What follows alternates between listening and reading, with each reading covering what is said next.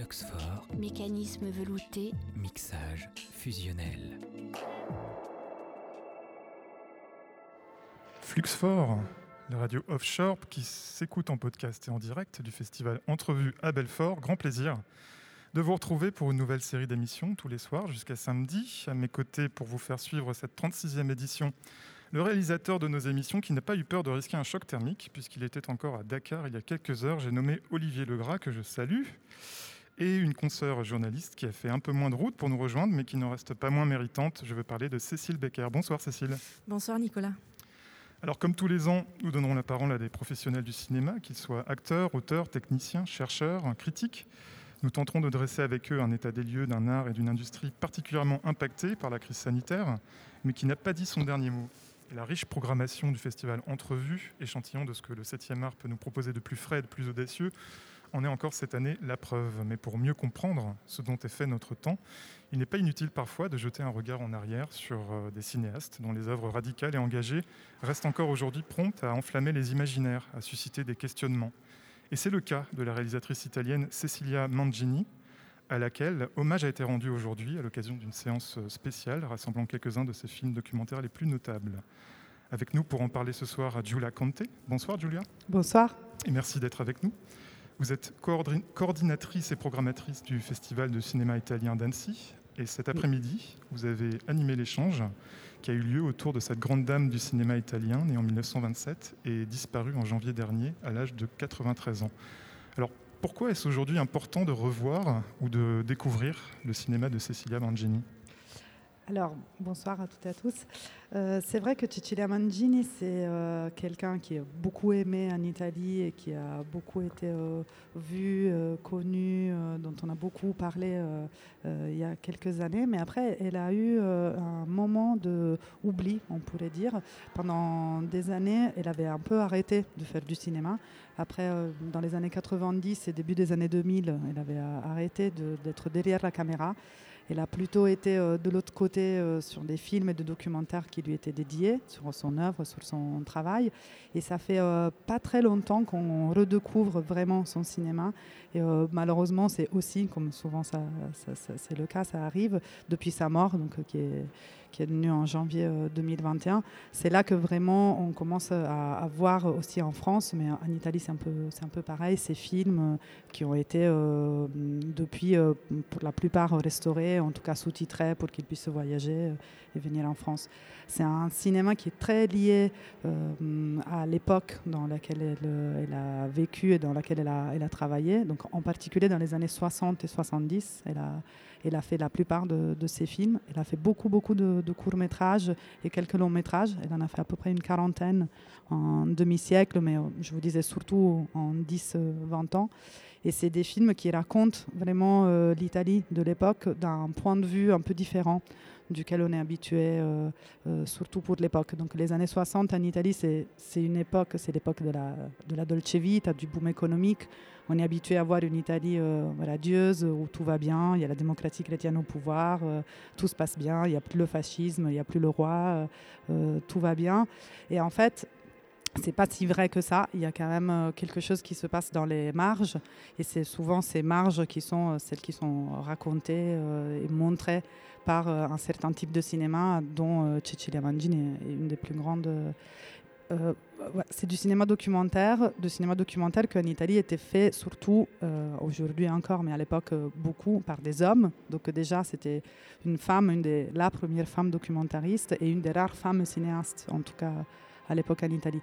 Donc ça, c'est sûr que c'est une des, points d'intérêt euh, aujourd'hui où on, sait que c'est pas heureusement si rare de voir des femmes derrière la caméra. Bah, à l'époque, c'était vraiment presque une hérésie de voir une femme euh, parler comme les hommes et faire des, un travail d'homme, un travail qui était considéré comme un, travail d'homme, et aller dans des réalités, dans des lieux, dans des endroits, dans des régions, dans des euh, euh, quartiers où les femmes n'étaient pas censées y aller, sinon si elles n'y habitaient pas, si elles n'avaient pas de raisons particulières pour y aller.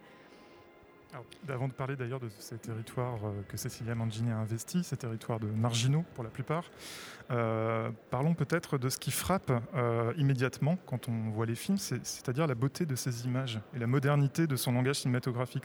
Il y a vraiment un lyrisme, une force qui se dégage de ce cinéma. Quelle a été son école du regard et, comment est-elle devenue cinéaste?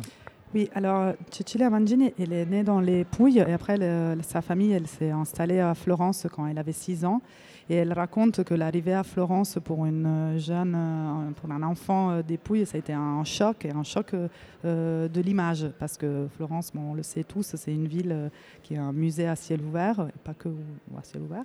Et, et c'est là qu'elle s'est familiarisée avec l'image, vraiment l'image en soi. Après, elle a commencé à faire, à aller dans les cinémas. Donc c'est comme ça qu'elle a commencé à prendre goût aux images en mouvement et c'est là qu'elle a appris aussi à faire du cinéma. Elle n'a pas fait d'école de cinéma. Elle raconte qu'elle n'a pas fait le, le Centro Sperimentale, qui est euh, l'école euh, euh, renommée en Italie. À l'époque, c'était dans les mains de la démocratie chrétienne. Et elle dit heureusement que je hmm. n'ai pas fait le Centro Sperimentale à l'époque parce que j'aurais appris que des bêtises. Donc, moi, j'avais besoin de, de, voir autre chose et de voir et qu'on m'ouvre les yeux. Et euh, ça, c'est quelque chose qu'elle raconte tout le temps, cette expression d'ouvrir les yeux, d'ouvrir le regard, et que par le regard, euh, elle pouvait euh, montrer une Italie, comprendre déjà elle, et montrer aux autres une Italie, une Italie différente. Donc elle est, pour répondre à votre question, autodidacte. si on peut dire, en fait, c'est à travers le cinéma qu'elle a appris à faire du cinéma. Elle fréquentait beaucoup les ciné-clubs à Florence et à Rome après. Quand elle est partie vivre à Rome en tant qu'adulte, elle a commencé en tant que photographe. Et donc, en tant que photographe, elle a commencé à apprendre un peu l'idée du cadre, l'idée du plan euh, et une certaine euh, éducation à l'image qu'elle a mis après euh, dans ses films. D'ailleurs, il y a une grande rétrospective de ces photographies en 2017, je crois, euh, au musée des traditions et des arts populaires de Rome, qui a un petit peu euh, sorti de l'anonymat toutes ces images, euh, notamment du sud de l'Italie, des îles, par exemple, Lipari, les carrières de Ponce, ce nord aussi milanais très brumeux avec les premières industries qui empiètent sur les champs. Et puis aussi, on en parlera peut-être un peu plus tard, tout un documentaire, enfin un travail documentaire photographique sur le Vietnam Nord, qui était très peu photographié à l'époque. Les photos étaient plutôt du côté américain. Et elle est allée avec son mari, Lino Delfra, là-bas. alors d'abord pour préparer un film qui ne s'est pas fait, mais elle en a ramené 150 photos, enfin plusieurs centaines de photographies euh, montrant euh, finalement la même chose que ce qu'elle filme en Italie, c'est-à-dire le, peuple miséreux, les gens plutôt des marges, euh, un monde rural avec souvent une place très forte accordée aux femmes. On, reviendra peut-être là-dessus. Vous disiez tout à l'heure qu'elle a ouvert les yeux en autodidacte, Cecilia Mangini, mais j'ai l'impression qu'avant d'ouvrir les yeux, on a essayé en tout cas de, de lui fermer les yeux, je pense, à son enfance où en fait euh, elle a vécu donc sous, euh, euh, la dictature de Mussolini et sous le fascisme. Et les premières images qu'elle a finalement vues, ce sont des images de propagande. Et c'est assez intéressant quand je vois les films de Cecilia Mangini de voir que le langage de propagande, c'est-à-dire la dialectique de la propagande qui utilise énormément le montage, finalement, elle l'a renversé pour en faire un cinéma de l'ouverture du regard sur des choses qui sont euh, tues, qui, ne sont pas dites, qui ne sont pas montrées. Euh, Complètement. Et, euh, et, surtout, ce qu'il faut citer par rapport à ce que vous dites, c'est le film le plus connu, sûrement le plus célèbre de Cecilia Mangini, de Lino Delfra et de Lino Michiche aussi, qui était un ami un critique de cinéma, un, professeur, un programmateur, qui s'appelle Allarme siamo fascisti, aux armes nous sommes fascistes. Euh, c'est le film euh, voilà, le plus connu du, travail de, de Cecilia Mangini et qui est justement un film de montage. C'est un, un, pur film de montage. Complètement. C'est des, images d'archives que bon, ils n'ont pas eu accès aux archives Luce qui ont, été fermées euh, pour eux, contre eux. Du coup, ils ont dû partir en France et dans d'autres pays pour récupérer des images. Ils ont quand même réussi à récupérer énormément d'images des années 20 et 30. Ils, en ont fait un, montage incroyable. Il faut savoir que c'était donc le début des années 60. C'était la première fois qu'on voyait, euh, donc euh, quelques années après la chute du, fascisme, ce genre d'image euh, montrait d'une manière différente au-delà de la propagande justement. Et euh, c'est un film qui a eu euh, une histoire euh, distributive très complexe. Et, il a été coupé, censuré. Je crois qu'il n'a jamais été montré à la télévision italienne. Exactement, encore aujourd'hui, ce, qui est une aberration totale. Oui, c'est incroyable. Et pourtant, tout le monde le connaît. Hein. Enfin, c'est un film assez connu en Italie, peut-être même plus connu qu'elle. On connaît parfois le, film et on ne connaît pas Cecilia Mangini forcément. Mais le film, il reste quand même un film très important dans l'histoire du cinéma italien. Alors on parlait de montage justement. Euh, dans ce film, comme dans tous les films de Cecilia Mangini, on ressent euh, un grand intérêt pour euh, la question du montage et on sent aussi peut-être des influences, notamment des influences de, l'avant-garde russe, des cinéastes soviétiques comme Kuleshov, Ertov, Eisenstein. on a l'impression qu'elle essaie de construire elle aussi une dialectique, visuelle très forte, très frappante comme ça, très symbolique aussi. Est-ce que vous pouvez nous, nous, en dire un petit peu plus sur cette influence? Est-ce qu'elle euh, avérée ou est Elle est, complètement assumée. Euh, justement, euh, quand je vous disais, elle a appris et, elle a connu le cinéma, mais aussi elle a appris à faire du cinéma en regardant les films. C'est surtout beaucoup du cinéma soviétique de l'époque. Ça se lie beaucoup aussi à, son, hum, à, sa manière de, vivre, à son militantisme. Cecilia Mangini était une militante du Parti communiste. C'est quelqu'un qui a toujours fait de la politique dans sa vie et en faisant du cinéma. Elle faisait du cinéma politique et le faisait de manière politique.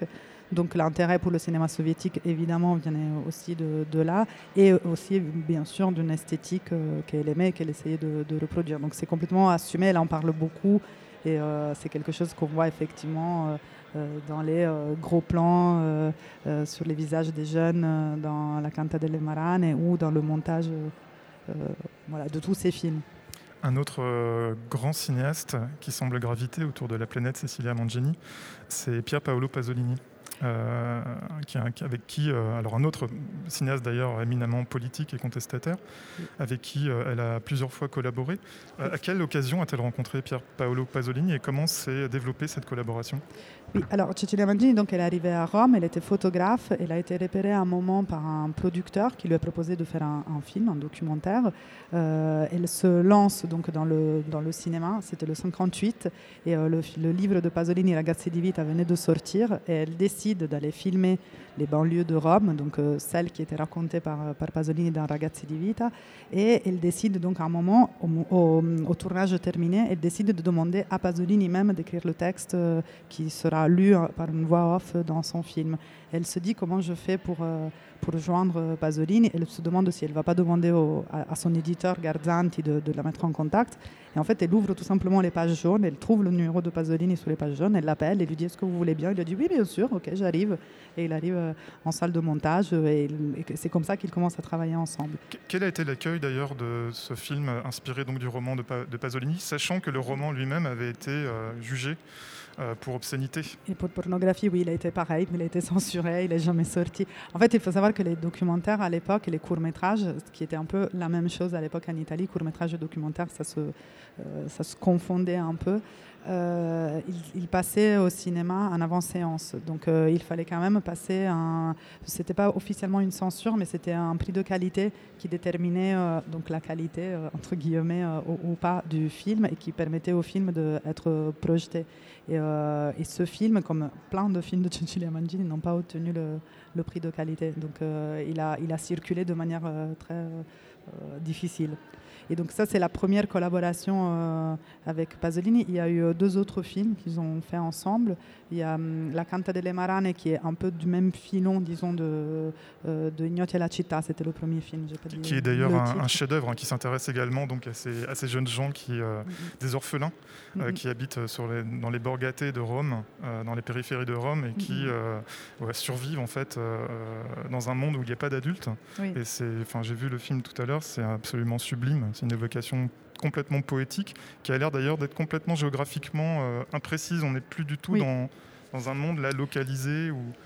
Alors, euh, deux choses, c'est marrant parce que les adultes, ils y sont pour un, petit moment et c'est les, gendarmes. Et c'est le seul moment vraiment burlesque du film où on sort de ce lyrisme qui accompagne tous les autres plans. Et là, euh, d'un coup, on a un montage très rapide avec ces deux figures, ces deux personnages dont tout le monde se moque. Donc les enfants et les jeunes, ils se moquent d'eux.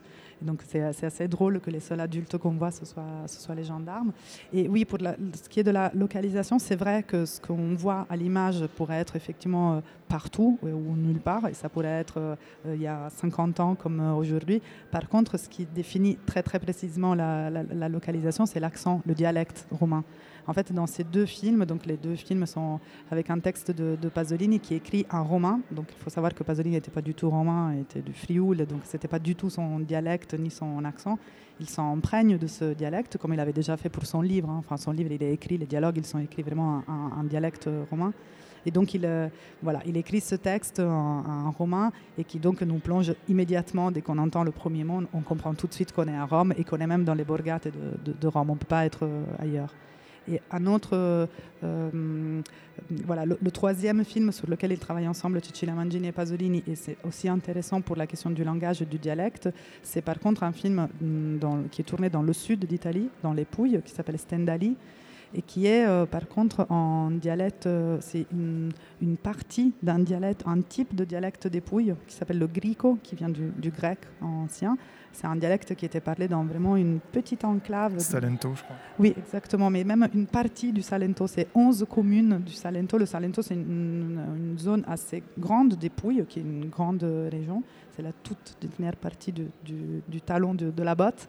Et, euh, et ben, le Grico s'est parlé dans quelques petits villages. C'était à l'époque, quand Cecilia Mangini est parti, parler dans quelques petits village des, On, imagine d'ailleurs qu'il est plus parlé aujourd'hui. Mm, alors, les plus parlés dans, dans, ces villages, par contre, il y a euh, des visitations euh, du, bah, du, folklore, euh, comme il se passe dans, dans, dans beaucoup de, régions et pas qu'en Italie. Donc, on, se réintéresse à cette, à cette langue aussi en musique, dans les danses. En fait, c'est la langue qui est chantée, enfin, c'est le, voilà, les, chants liés aux au tarentelles aux danses euh, populaires des Pouilles sont souvent en grico. Donc on entend, aujourd'hui il y a des groupes de musique qui chantent en, grico, mais c'est vraiment, euh, c'est plus du tout parlé euh, dans le village. Mais déjà à l'époque, quand Cecilia Mangini est allé, il y avait deux, trois femmes qui connaissaient encore par cœur les, chants, les chants funèbres qu'on voit dans le film. Et donc Pasolini, pardon, Pasolini, il a, donc là encore, c'était pas du tout son, dialecte, il le connaissait pas. En fait, on voit dans le générique texte de, de Pasolini, mais en fait, Pasolini, ce qu'il a fait, c'est qu'il a pris euh, tous ces textes qu'il a retrouvés. Euh, euh, d'ailleurs, il a retrouvé une traduction de 1870 de ces, de ces chants, de ces chants funèbres, et il les a appris. Il a fait un montage de, textes. Donc, c'est pas son texte à lui, c'est lui qui a composé le, montage des textes. Et après, il a été lu par Lilla Brignone, qui est une actrice de, de l'époque, voilà, qui lit le texte de Pasolini. Alors d'ailleurs, dans ce film, Stendhali, on remarque qu'on n'est pas dans un cinéma documentaire de la captation du réel brut. Euh, c'est-à-dire qu'on voit qu'il y a une méthode de cinéma qui, est tout à fait singulière et propre à, Cecilia Mangini. C'est une adepte de la reconstitution documentaire. Euh, il y a une part de mise en scène très très forte, euh, mais qui mobilise des personnes réelles qui jouent donc leur propre rôle sous, la direction de, la cinéaste. C'est une, une, écriture cinématographique finalement très proche de celle d'un long métrage de fiction en termes de mise en, scène. Est-ce que vous pouvez nous éclairer un peu sur ce point? Oui, c'est vrai que c'est quelque chose qu'elle faisait qu'on retrouve dans tous ses films. Donc la reconstruction, elle se, se, trouve dans des lieux avec des personnes à qui elle demande de rejouer eux-mêmes, de refaire ce qu'ils venaient de faire, de dire ce qu'ils venaient de, dire. Il faut savoir aussi qu'à l'époque, euh, le son n'était pas en prise directe, donc euh, déjà c'était un tournage en muet, et après elle demandait aux personnes de se auto-doubler en post-production. Euh, dans ce film en particulier, on le voit c'est particulièrement intéressant vu le sujet. C'est euh, donc ce qu'on voit à l'image, c'est un rituel, un rituel païen mélangé avec un peu de catholicisme. Un rituel est déjà une mise en scène en soi. Euh, il est très mis en scène. On voit ces femmes, les pleureuses, qui euh, vraiment, enfin, moi j'en ai vu aussi euh, en vrai dans les villages dépouilles. Elles se mettent à pleurer d'un moment à l'autre parce qu'elles savent qu'à ce moment-là, elles vont chez les autres, dans d'autres familles, pour pleurer au moment où il faut, il faut pleurer. Donc c'est complètement une mise en scène et là aussi complètement assumée. Et donc le fait de remettre en scène un rituel qui est en soi déjà une mise en scène, je trouve que c'est assez intéressant. D'autant plus que ce rituel, il a été en voie de disparition. Donc c'était vraiment quelque chose à sauvegarder, à sauver de, l'oubli à ce moment-là où Cecilia Mangini elle, va dans, les Pouilles et donc elle demande à ces, dames de recréer euh, les chants à, qui elle demande d'ailleurs de, de rejouer euh, après en post-production, de, se auto-doubler euh, pareil, son, leur propre. Et effectivement, dans Stendhal en particulier, on, on voit cette, cette mise en scène. Bon, à part, il y a le moment du euh, euh, cortège funèbre euh, qui est le seul moment de captation réelle. C'est un, hasard complet. Elle raconte dans un interview que pendant le tournage, ils entendent les, cloches sonner. Ils se disent Ah, vite, vite, waouh, wow, il y a un vrai, des vrais funérailles. Et donc, ils courent capter le, les vrais funérailles. Pour le reste, tout est reconstruit. Le mort n'est pas du tout mort. Le jeune garçon qu'on voit dans la le cercueil. Et on le voit même à un moment, euh, c'est un moment très rapide où on le voit presque sourire. Donc il y a un petit moment qui a été monté euh, un peu. voilà. Donc euh, bien sûr, c'est de la, de la reconstruction complètement assumée. C'était sa manière de faire, de faire du cinéma documentaire. Ah, d'ailleurs, que ce soit dans Stendhali euh, ou dans les autres films qu'on a évoqués euh, euh, ce soir, les femmes ont une, importance capitale. on, a l'impression que c'est vraiment le soubassement de ce cinéma, une sorte d'engagement envers les femmes. il s'agit d'une cinéaste foncièrement féministe et notamment, elle l'a montré à travers un film dont on peut dire quelques mots, Essere donner. Oui. Et c'est un film, c'est la seule vraie et propre commande qu'elle a, qu'elle a eue. C'était le Parti communiste italien qui lui avait euh, passé cette commande. L'idée était d'aller filmer la situation des travailleuses euh, en Italie. Euh, et après, à partir de ça, elle avait vraiment une carte blanche. On lui avait juste conseillé d'aller peut-être plutôt à Milan ou, ou, dans les Pouilles. C'est ce qu'elle a fait. Elle est allée vraiment aux deux extrémités d'Italie, donc à Milan, dans les usines du nord euh, pour montrer la situation euh, des, femmes euh, ouvrières et dans les Pouilles, donc tout au sud, pour montrer la, le travail des femmes qui étaient restées plutôt dans, les champs avec leur mari, père et donc les hommes du village qui étaient presque pour la plupart, pour la plupart tous partis au nord pour travailler. Elles restaient là, travaillaient dans les champs et s'occupaient aussi de, de la famille.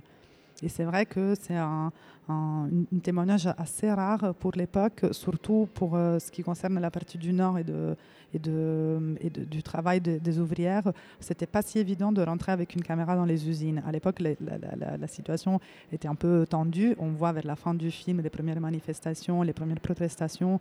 Il y avait euh, des conditions de travail assez euh, voilà, compliquées, dont les femmes sont complètement conscientes. C'est incroyable quand on voit que dès qu'il y a un micro, dès qu'elles ont la parole, elles, euh, elles, peuvent, quand elles peuvent, quand elles ont le droit de, parler ou de se montrer, parce qu'on en voit aussi qui ne veulent pas se montrer ou montrer leur visage, elles, euh, peuvent raconter et expliquer très bien, euh, voilà, et de manière très consciente, le, leur, situation en, tant que travailleuse. Euh, voilà, dans les, usines. Donc c'était pas si évident. Elle raconte qu'elle a pu rentrer dans les usines en utilisant le mot magique RAI, qui est la télévision d'État. Elle dit euh, c'est peut-être grâce à ça que les gens me faisaient rentrer parce que dans les usines, on se disait bon, la télévision d'État, elle a quand même le droit de rentrer, presque on s'attend qu'elle vienne, alors que c'était pas. Euh, voilà, pas forcément le cas. Et puis, et puis c'était une femme. Ça, peut-être que ça l'a aidé sûrement avec les autres femmes pour, euh, pour mettre à l'aise et pour réussir à, voilà, à trouver une intimité qui, qui se voit effectivement dans le film. Tout en restant, ça c'est aussi une autre caractéristique des films de Cecilia Mangini, on voit, on sent aussi, euh, par rapport aussi à ce que vous disiez tout à l'heure de cette méthode de reconstruction, on sent qu'elle a réussi à chaque fois à trouver une, un certaine, une certaine complicité, et un, une certaine intimité avec le sujet qu'elle filme, mais après, elle ne montre jamais, elle raconte jamais s'il y a des liens. Euh, euh, très souvent, on le découvre après, elle a vraiment des liens très forts de connaissances avec les sujets qu'elle filme, mais ça, on le, on le voit pas. Tout en étant absolument pas euh, sur une idée de, cinéma de caméra neutre, euh, où on ne veut pas montrer euh, ou, faire comprendre la présence du, cinéaste. Il y a aussi une vision très féroce du capitalisme hein, dans ce film euh, Essai donné, puisqu'il montre comment l'économie de marché finalement impacte les Italiens euh, les travailleurs italiens jusque dans leur intimité. C'est-à-dire que ça crée des migrations euh, du, du, du, sud vers le nord. Mhm. Euh, ça crée des drames familiaux aussi avec des gens qui sont corvéables à merci et donc qui, qui finalement n'ont pas le temps d'élever leurs enfants, n'ont pas le temps de s'occuper de, voilà, de leur conjoint ou conjointe. Enfin, on voit vraiment comment cette économie de marché s'est immiscée dans l'intimité d'un couple. On voit par exemple ce couple qui raconte qui euh, arrive à élever leur enfant euh, en, euh, en, ayant des horaires complètement différents, alternés. En fait, elle, elle travaille la journée, lui, il travaille la nuit. Eux, ils se croisent rapidement à la porte au moment où elle rentre ou lui, il rentre. Et l'enfant, il est à la maison et il reste avec papa et maman selon les horaires de la journée. Mais eux, le couple, elle et lui, ils se voient pratiquement jamais. Ils ne vivent pas leur vie ensemble. Est-ce qu'elle n'a pas finalement payé ses engagements euh, lorsque l'on constate qu'à partir des années 1970, elle ne tourne plus? Euh, Pourquoi elle ne tourne plus d'ailleurs? Alors oui, sûrement, c'est aussi pour cette manière, tout ce qu'on vient de dire, euh, c'est quelque chose qu'elle voilà, qu'elle raconte beaucoup, sa manière de faire du cinéma, c'est cet engagement et cette aussi parfois provocation euh, qu'elle raconte dans, ses films. Après, c'est aussi des questions euh, liées euh, vraiment à, l'état du cinéma en Italie à l'époque. En faisant du cinéma documentaire, elle était vraiment victime, comme tous les documentaristes de l'époque, hein, de, hum, cette espèce de malentendu entre un cinéma documentaire qui était une émanation du pouvoir et qui était donc accessible et visible dans tous les, télévisions et les cinémas, et un autre type de cinéma qui était euh, pas un cinéma d'amis du pouvoir et qui donc était euh, censuré ou en tout cas pas valorisé et pas aidé. Donc c'est vraiment pour des questions de production et de, et de loi de cinéma qu'elle a un peu arrêté. Et je pense, en connaissant un peu le, le caractère et le personnage, je pense aussi pour, par protestation, en se disant, bon, là c'est la fin du, documentaire, il faut qu'on arrête euh, et on se met à faire autre chose. Donc à partir des années 70, elle a encore fait dans les années 80 quelques films elle a, elle a fait euh, d'amore 80, c'est un, clin d'œil, même plus que ça. Enfin, c'est, un peu une reprise de, des Comizi d'amore de Pasolini euh, quelques années après, où elle refait un peu avec le même, euh, la même méthode, presque un peu du micro-trottoir, comme on peut dire en France. Euh, des enquêtes des interviews aux gens euh, sur des questions euh, de sexualité, du couple et d'amour. Et à part ça, effectivement, elle a plus ou moins arrêté de, travailler à partir de, oui, voilà, début des années 80 jusqu'à au moment, au début des années 2000, où elle a été redécouverte, réétudiée, re-invitée partout. Il y a eu vraiment cette découverte, elle a été vraiment une grosse vague euh. Euh, voilà, tout le monde euh, voulait Cecilia Mangini. Elle était partout dans les festivals. Elle a beaucoup travaillé avec Paolo Pisanelli, qui est un réalisateur et aussi directeur du festival, dans, le festival de, de, cinéma documentaire à Lecce, qu'il a invité d'ailleurs plusieurs fois au festival. Et ensemble, ils ont fait plusieurs films, dont euh, le film dont vous parlez au début sur euh, ses photographies du Vietnam euh, et ce film inachevé qu'elle avait commencé avec, avec son mari. Et bah, les retrouvailles de ces photos sont devenues un film, un des derniers films qu'elle réalisé. Elle a réalisé avec Paolo Pisanelli. Il en a fait un autre sur Grazia Deledda, une écrivaine sarde qui a eu le Nobel. Et euh, il a surtout été euh, dans les films d'autres réalisateurs, d'autres cinéastes qui euh, ont, fait, ont raconté son œuvre, ont raconté la vie de Cecilia Mangini. Dernière question, à la lumière justement de cette redécouverte récente de, cette grande cinéaste, est-ce qu'on pourrait trouver des équivalents de cinéastes documentaires qui, à la même époque, ont traité les mêmes thèmes ou ont euh, comment dire, travaillé avec une esthétique qui pourrait être assez voisine de celle de Cecilia Mangini. Moi, je pense par exemple au cinéma de Johan van der Keuken, qui est très porté sur euh, la dichotomie euh, entre le nord et le sud, mais aussi Agnès Varda, puisqu'elle avait aussi cet aspect de photographe, notamment. Sûrement, et aussi Jean Rouge. En fait, il y a toute une partie de la de, la mm, recherche et de du travail de Cecilia Mangini qui était vraiment lié à cette. Euh, quand on parlait tout à l'heure des films tournés dans le sud, dans les Pouilles, c'était vraiment elle, son mari et d'autres réalisateurs, Mingozzi, Luigi Di Gianni. C'était toute une, euh, bande aussi euh, d'amis cinéastes qui étaient un peu les enfants du, de la nouvelle anthropologie visuelle de Ernesto De Martino, qui était un chercheur, un anthropologue, qui avait publié ses premiers essais ces années-là, à la fin des années 50, et qui ont été les premiers documents de, où on découvre et on se réintéresse et on étudie les traditions et les rites ancestraux du sud du sud d'Italie. Donc il met en place une nouvelle manière de faire de la recherche, de ce genre, de d'aller sur le terrain et d'instaurer un rapport de respect entre le sujet et l'objet et l'objet filmé. Et, et, ce que font Cecilia Mangini et, d'autres réalisateurs, et c'est pour ça que je pense à, à Jean Rouche, c'est vraiment de l'anthropologie visuelle euh, sur des sujets et des lieux qui n'étaient vraiment pas visibles à l'époque, qui n'étaient pas connus et qui n'étaient pas l'image surtout. Merci infiniment, Julia Conté. Euh, je vous en prie. J'ai une question. Une question. Oui, pardon. Euh, vous disiez tout à l'heure qu'entre les années 60 et 70, les courts-métrages et les documentaires devaient passer une sorte de contrôle qualité pour être diffusés en avant-séance. Euh, là, en l'occurrence, Cecilia Mondini subit une double tare. Elle est documentariste et elle est une femme. et vous le disiez juste avant, elle a presque arrêté de faire du cinéma par protestation, mais ce qui suppose qu'il y a dû y avoir un travail euh, pour euh, faire réémerger ces films-là, ces courts-métrages et ces documentaires, mais aussi son travail à elle, mhm. Pour la faire redécouvrir au public dans les années 2000. Euh, quel est ce travail Comment on s'y prend pour faire réémerger une figure comme ça de l'histoire? Alors, moi, je pense que la grosse partie de ce travail a été faite par des archives, notamment la mode, l'archive audiovisivo del Movimento Operaio Democratico. Je ne sais pas vous le Enfin, oui, je pourrais vous le traduire en français, mais ça se comprend. Euh, c'est chez eux euh, qui, sont la plupart des films de Cecilia Mangini. Et eux, ils travaillent depuis toujours sur euh, bah, de la restauration, mais aussi de la programmation de, films, de films documentaires, souvent des films militants, des films engagés politiquement. Après, il y a aussi le travail énorme fait par euh, Paolo Pisanelli, dont je vous parlais tout à l'heure.